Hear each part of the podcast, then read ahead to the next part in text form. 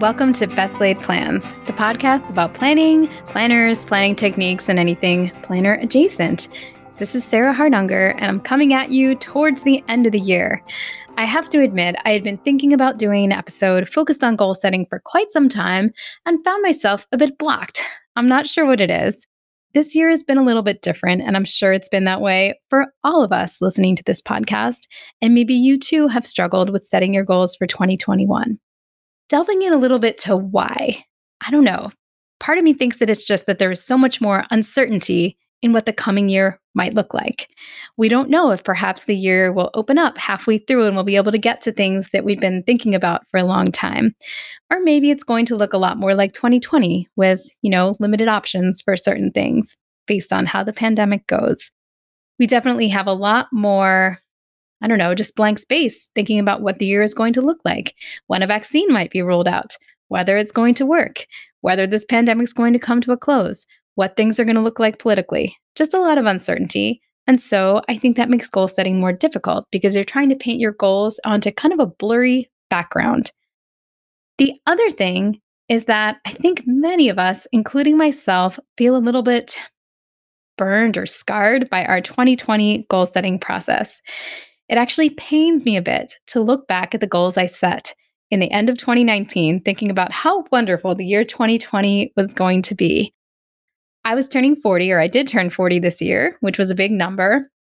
And I had the most travel of any year of my life planned out for twenty twenty. Not only did I have it planned, but I had a lot of it booked because that's how I roll as a planner. Clearly, that didn't work out so well, as pretty much none of those trips got taken except for maybe one in March before everything hit. But that hurts to look at a little bit and doesn't make me as excited to set those kinds of goals for twenty twenty-one. Again, not at all saying that I deserve any pity for not being able to travel. That was obviously the case of all of us. I'm just trying to explain, you know, why it feels different trying to look forward this year. Just because it looks different, though, doesn't mean that it's not worth doing. I think I made up the phrase pandemic proof when I recently uh, was a guest on another podcast. We need to pandemic-proof our goals for twenty twenty-one.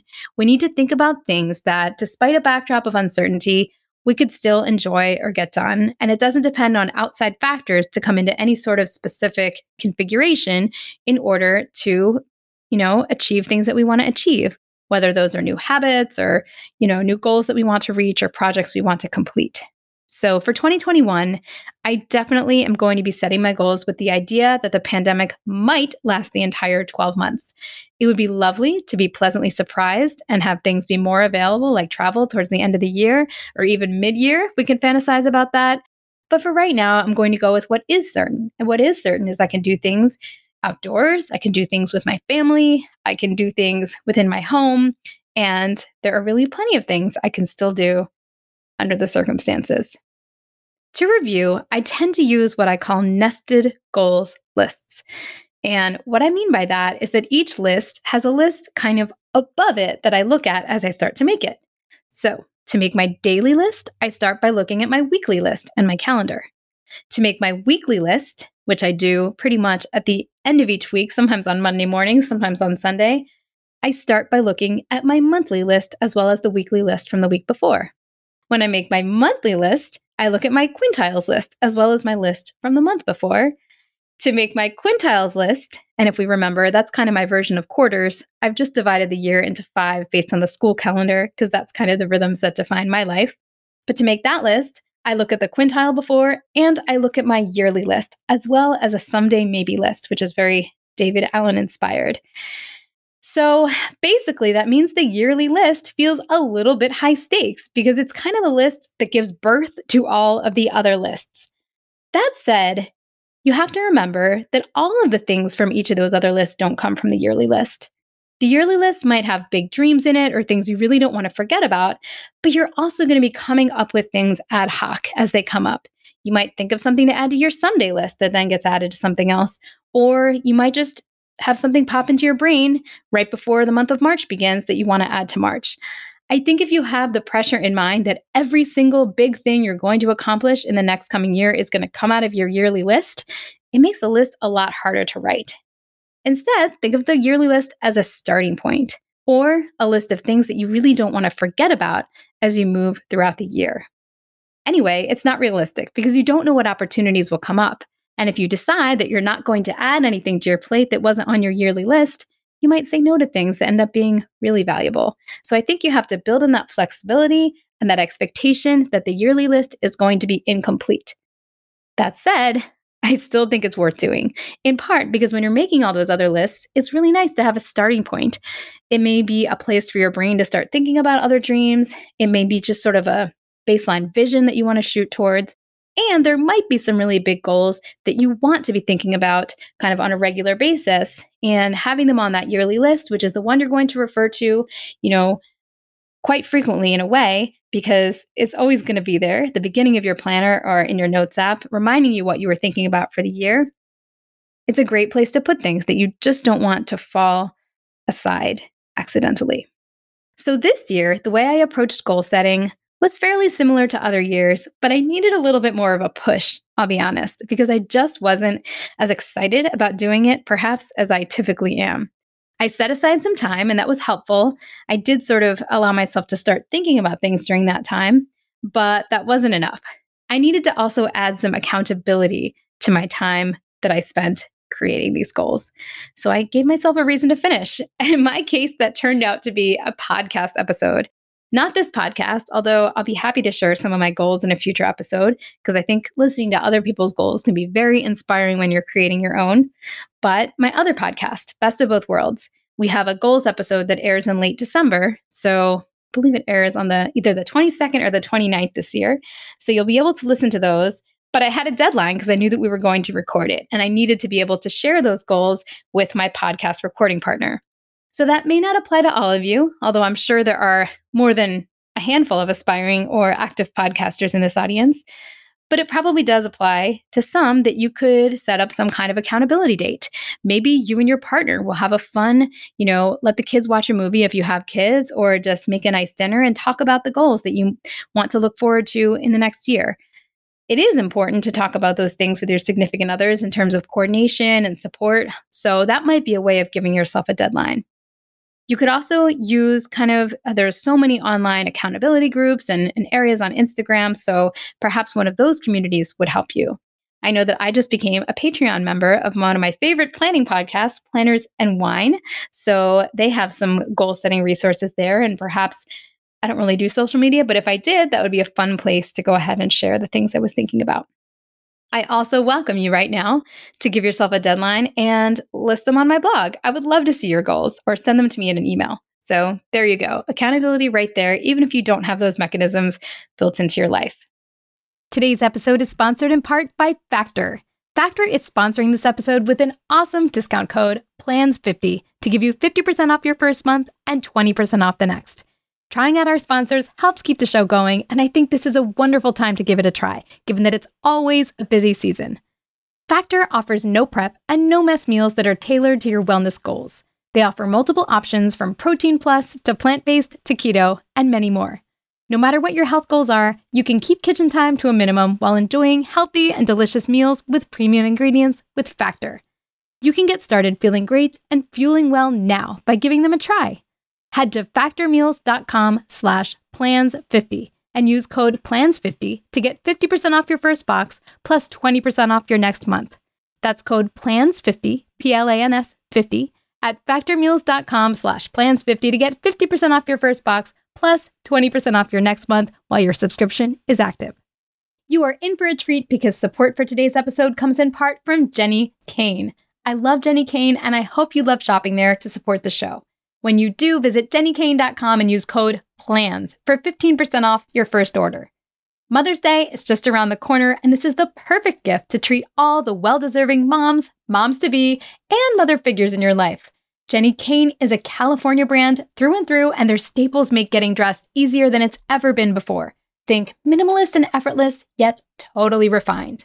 This season, I am so into the beautiful dresses that Jenni Kayne has on offer. My personal pick, and what I'm hoping to wear all season, is the Calendar dress. I have it in the khaki color and feel like I could literally wear it to anything. And the best part is it's perfect for warm weather, which we have plenty of, but you could also layer it in a chilly, air-conditioned space. I also have my eye on the day dress. It's such a classic silhouette. One thing you might not know about Jenni Kayne is that they also have an incredible rewards program where you can earn up to ten percent back with every purchase, and joining is completely free. Find your perfect Mother's Day gift or curate your new spring uniform at jenni kayne dot com. Our listeners get fifteen percent off your first order when you use code PLANS, P L A N S, at checkout. That's fifteen percent off your first order at J E N N I K A Y N E dot com, promo code PLANS. Get yourself and the women in your life the best gift of all, Jenni Kayne. When you need mealtime inspiration, it's worth shopping Kroger, where you'll find over thirty thousand mouthwatering choices that excite your inner foodie. And no matter what tasty choice you make, you'll enjoy our everyday low prices, plus extra ways to save, like digital coupons worth over six hundred dollars each week. You can also save up to one dollar off per gallon at the pump with fuel points. More savings and more inspiring flavors make shopping Kroger worth it every time. Kroger, fresh for everyone. Fuel restrictions apply. The third thing, so after setting itself time, giving yourself a reason to finish, I think the third thing that helps make goal setting feel manageable for the year is to think about categories.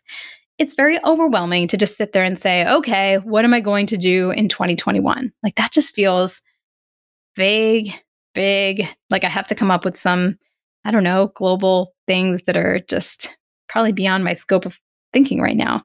But if you're thinking more about categories, things can feel a lot more manageable. So here are some of the categories that I think about when I'm creating goals. You could do a relationships category. That could include friends, family, your significant others, people that you work with, any kind of relationships in your life. Are there things you want to do to improve those relationships or connections you want to make? Or maybe you want to set some kind of concrete goal, like I want to have this many outdoor play dates with this other family. Another category is self. That could actually be divided into a lot of subcategories if you wanted to. You could have sort of improvement projects, health projects, self-care, all kinds of things that relate to just personal stuff. You could certainly have a work category. I know I do. I have one for my real job and I have one for my podcasting slash blog pursuits, which are really more in sort of my creative slash side pursuits category. But you could divide that up however you like and have multiple goals that relate to your work. You might have physical goals, so that might involve exercise or kind of related to health, what I said previously, or maybe you want to train for a specific race or complete some kind of fitness challenge. You might have a process goal, which instead of, you know, having some means to an end, like a race you want to run, you may want to, you know, walk a certain number of minutes or exercise for a certain number of days per week. You might have a spiritual goal that involves kind of anything related to religion or spirituality, like meditation. You might have goals related to family, like spending time with each kid. I know on my list is having mommy days with each kid next year, which is one of my favorite things to do, spend one-on-one time with my children. You might have financial goals, and you can be as specific as you want with these, like a certain amount that you want to save throughout the course of the year, or perhaps one specific thing that you want to save for, or opening some kind of college fund for a child or anything like that.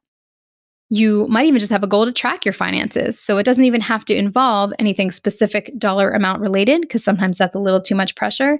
But maybe it's just something you weren't paying much attention to until now. And just the act of tracking would be a really interesting goal for some people. You might have learning goals, things like courses or reading a certain number of books or learning a certain skill.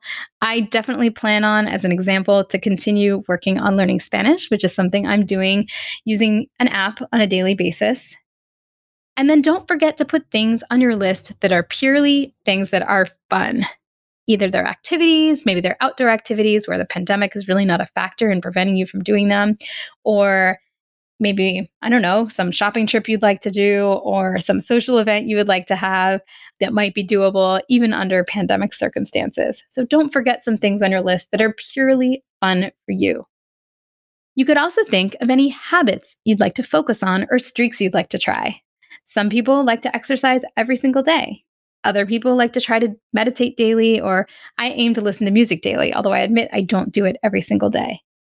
Don't overdo this. I think that can be a dangerous temptation. If you try to track twenty-seven things each day, it probably isn't going to end up going very well. But maybe one or two things are worth focusing on, and you could think of them on the global scale of a year.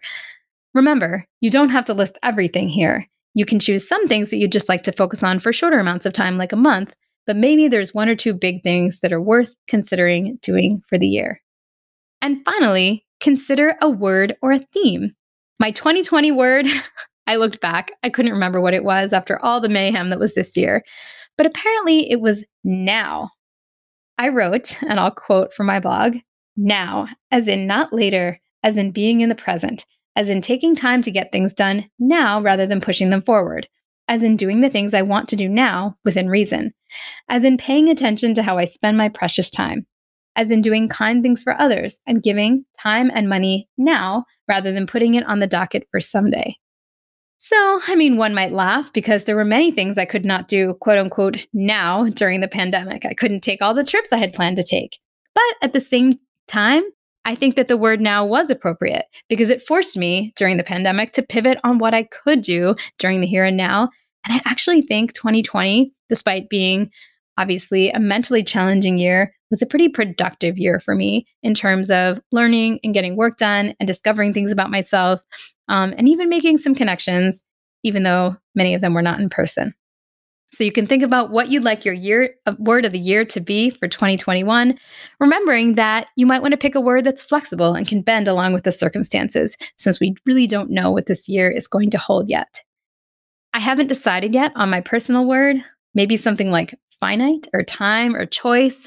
I believe I've used intention before, but there's no rule that says you can't reuse a word either that you've used for a prior year. The last thing I'll say is that it's okay to get inspiration from others' lists. You definitely don't have to come up with your goals, you know, straight out of the air. I love looking at others' lists. You could actually search for the old Gretchen Rubin's podcast has encouraged listeners to do something called like nineteen for twenty nineteen or twenty for twenty twenty.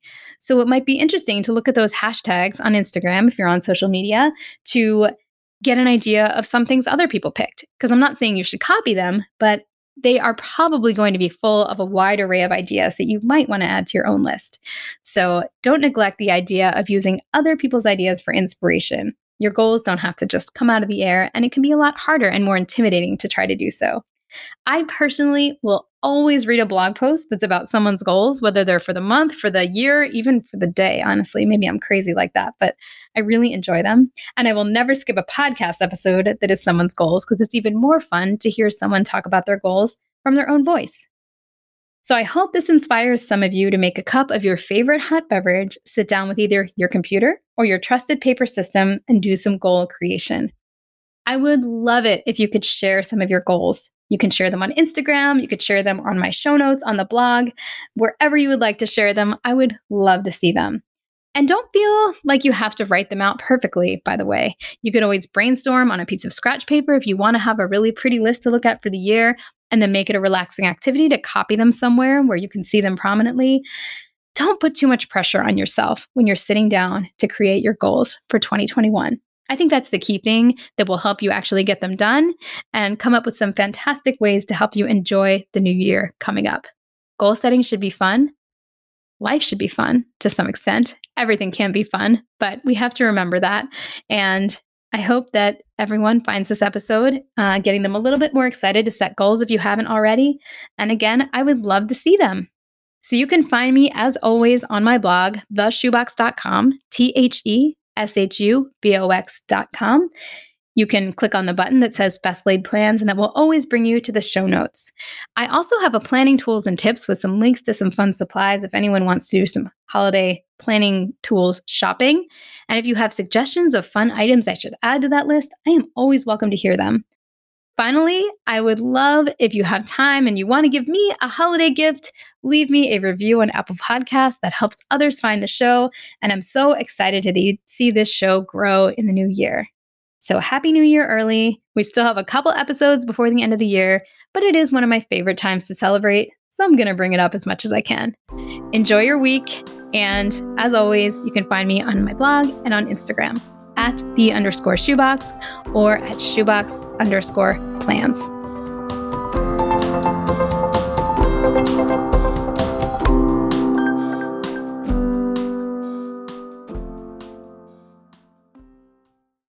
This podcast is part of the Sound Advice F M network. Sound Advice F M, women's voices amplified.